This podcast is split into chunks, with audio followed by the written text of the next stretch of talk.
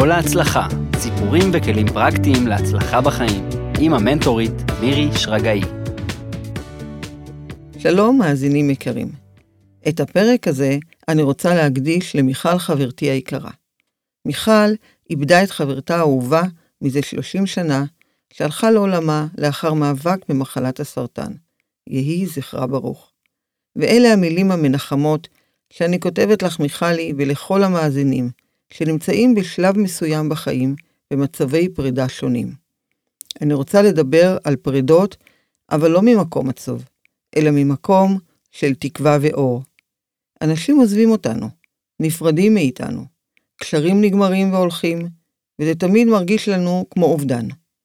אנשים מתים, ותמיד אנו חושבים שזה לתמיד. גתה כתב, נשמת האדם כמוה כמים, מהשמיים היא באה, ולשמיים היא עולה. ואז שוב חוזרת לארץ, תמיד שונה. הפרידה היא חלק בלתי נפרד מהחיים שלנו. אנשים עוזבים אותנו, ואנו חווים רגש של אובדן, אכזבה, חולשה, חוסר אמון. אלו חוויות שמכאיבות לנו מאוד. אבל התפקיד שלנו כלפי עצמנו, כלפי הנשמה שלנו, זה מיד להכניס את עצמנו לפרופורציות. לשיחה פנימית ותודעתית שמצד אחד מאפשרת לנו לחוות את הכאב, ומצד שני מאפשרת לנו לצאת ממנו חזקים יותר. כשאנשים עוזבים אותנו, הם בעצם מעשירים אותנו ועוזבים. הם מראים לנו את החולשות שלנו ואת החוזקות שלנו, וכך אנחנו רואים את עצמנו, מכירים את עצמנו כפי שאנו, חשופים לאמת. ואני רוצה להסביר לכם את הצד האחר של הפרידה. לכל אחד מכם יש מישהו שמאוד מיוחד לו. מישהו שחצה חיים, זמנים ועולמות כדי להיות איתכם שוב. הם באים מן העבר, ושימו לב איך תמיד הלב שלכם יודע שאתם מכירים אותם. אתם מיד מתחברים אליהם, מתחברים לנשמה שלהם. פתאום קופץ לכם זיכרון של מרחב הזמן, וזה כמו התגלות ומפץ. זו נשמה תאומה. זו נשמה שכבר הכרתי אותה בעבר.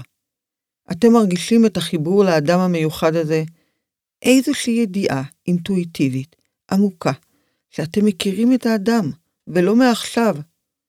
זה אדם אהוב, ששב אליכם מלפני הרבה מאוד שנים, אולי אפילו מאות שנים. הם שבים כדי להזכיר לנו שאנו לא נפרדים לתמיד, שתמיד יבוא יום וניפגש שוב. ניפגש כאחים, כילדים, הורים, חברים, אהובים. אנחנו נפגוש אותם בלי שום ספק. יש המשך לחיים שלנו. אנחנו לא באמת מתים. יש חיים לפני החיים שלנו, ויש חיים אחרי החיים שלנו.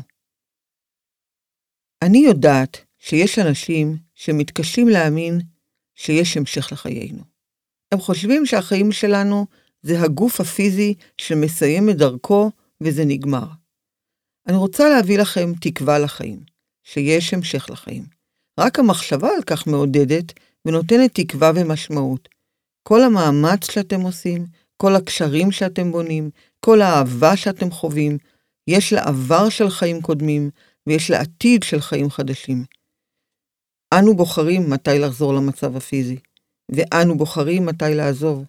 בעצם, אנו יודעים מתי כבר הגשמנו את השיעורים שלשמם באנו לכאן. אנו יודעים שזמננו תם ומקבלים את מותנו.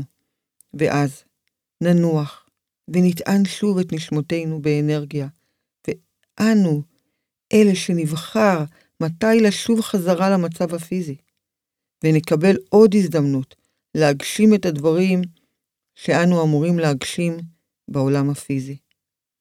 אני אשתף אתכם בסיפור של מתאמנת שהייתה לי. עשינו לבחירתה שחזור גלגולים.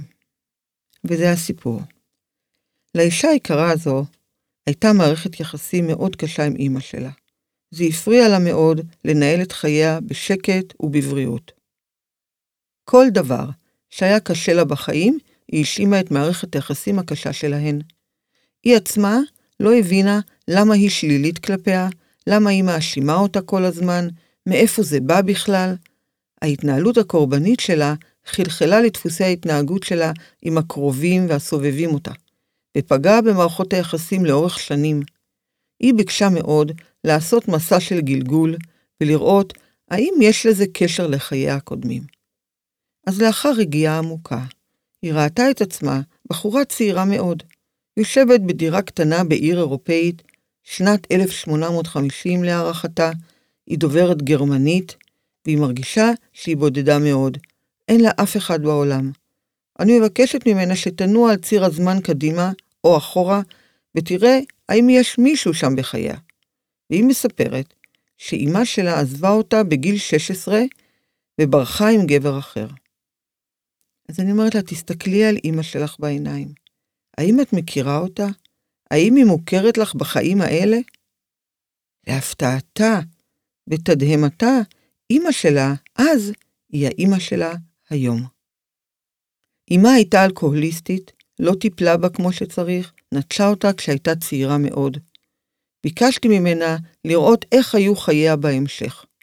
היא רואה שהיא לא מצליחה להקים משפחה משלה, ומתה בגיל 35 ממחלה. אז מה למדת מהחיים האלה? איזה שיעור חשוב למדת? וזה מה שהיא אמרה, במילותיה. אהבה זה הכוח הכי חזק שיש בעולם. אני יכולה לחזק בכוח אהבה את היחסים שלי עם אמא שלי. אני יכולה לסלוח לה כי הפעם היא נשארה איתי ולא עזבה אותי. אני זו שכועסת עליה כל הזמן, וזה אומר שאני לא למדתי לסלוח. אהבה יכולה לפרוח גם בתנאים הכי קשים. אני רק צריכה לתת לה הזדמנות. ואכן, היא נתנה הזדמנות נהדרת. היחסים שלה עם אמא שלה השתפרו מאוד. היא נרגעה, השתנתה לטובה, עם כל הסובבים אותה, וגם הם אמרו לה שהיא השתנתה מאוד לטובה. ההיזכרות בגלגול חיים מאפשר ריפוי פיזי ונפשי. הוא יכול לעזור לאנשים רבים לחיות חיים טובים ורגועים יותר. זה יעיל מאוד לזהות דפוסי התנהגות, טראומות, פחדים שאנו רוצים לשחרר, התמכרויות במערכות יחסים קשות ופוגעניות. כשמזהים את דפוסי ההתנהגות ומבינים את הסיבות שגורמות לזה, אז אפשר באמת לשחרר את הבעיה ולהמשיך את החיים בנחת. אתם יודעים, על פי סקר של מכון גלופ מ-1994, תחשבו, זה די מזמן, בארצות הברית, ששם הכי פחות מאמינים בגלגולי חיים, יש 27% מאמינים בגלגולים, לעומת 12% ב-1990.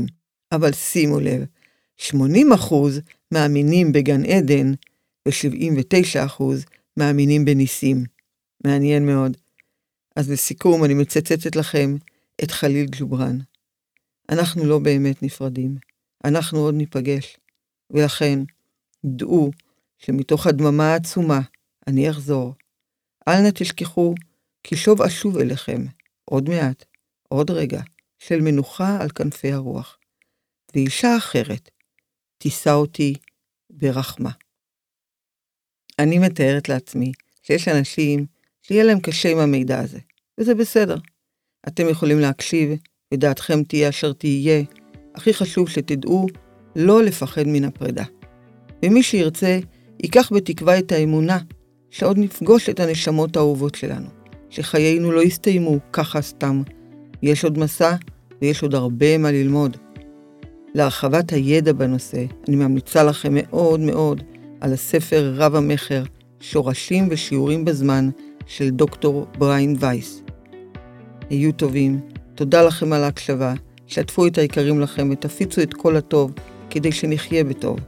מאחלת לכם את כל ההצלחה. להתראות.